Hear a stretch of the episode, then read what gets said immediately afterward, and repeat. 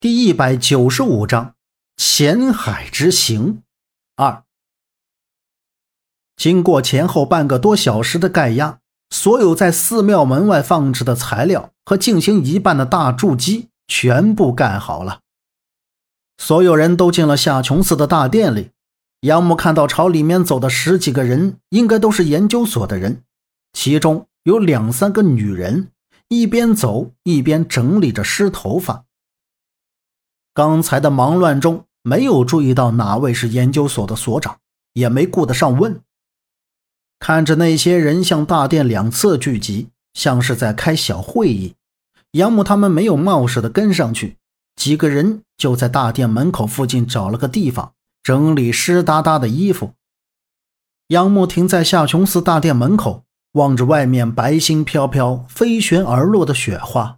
抬起胳膊，用袖子擦摸着脸上的雨水，感叹道：“这雪下起来了，幸好及时开上来了，不然车祸在半路上就不好弄了。”随后，一条干毛巾出现在自己的眼前，杨木的目光一闪，伸手接过那条毛巾，侧过身就见旁边一位戴着眼镜的中年男人对他点了一下头，露出自然神色，说道：“同志。”今天非常感谢你们出手相助，不过现在寺庙还没有修缮完工，你们上山来做什么呢？周震手里也拿着一条毛巾，他擦了擦脸，看到中年男人正和杨木说话，闻声走了过去，说道：“我们是来找葛所长的。”中年男人瞅着周震，又问道：“葛所长，你们找他有什么事吗？”啊，是这样。是有一些私人的事要找他，不知道哪位是葛所长，麻烦您给叫一下。杨木扫视了一下大殿里，然后说道：“中年男人扶了扶眼镜，警惕的目光盯着杨木，神似间一闪而过的复杂，然后又接着问道：‘嗯，你是他什么人？亲戚还是……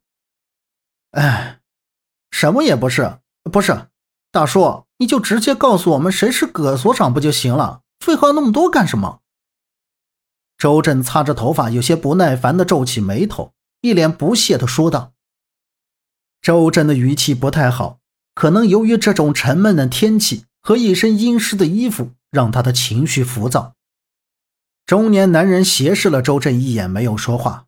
就在这时，左边一个女人手捧着一本书，朝这边挥手喊道。老葛，过来一下。中年男人推了推鼻梁上的眼镜，转身向那边走去。老葛，杨木看着中年男人的背影，原来他就是葛吉恩。周震一愣，瞬间神色一变，完了，这下不好整了。中年男人走过去，正和那边几个人开始讨论事情。杨木他们坐在门口的方向瞅着。杨木，你说我刚才是不是语气不太好？又打断人家说话，又凶着脸，他会不会一生气一直不搭理咱们呢？周震双手抓着搭在脖子上的毛巾，忽闪着眼睛，冲着杨木问道。杨木抬起头，凌乱的头发荡在额头前，他伸手扒了扒，说道：“不能吧？他是所长，应该没那么小心眼吧？”左阳蹲在他们旁边，侧着耳朵听他们两个说话。我看着他不像个所长，像个老师。去去，大人说话，小孩别插嘴。周震推了一把左阳，喝道。过了一会儿，就有人端了一大锅姜汤水放到右边的桌子上，让每个人都去喝一碗去去寒。本集播讲完毕，感谢您的收听。欢迎您订阅，下次不迷路哦。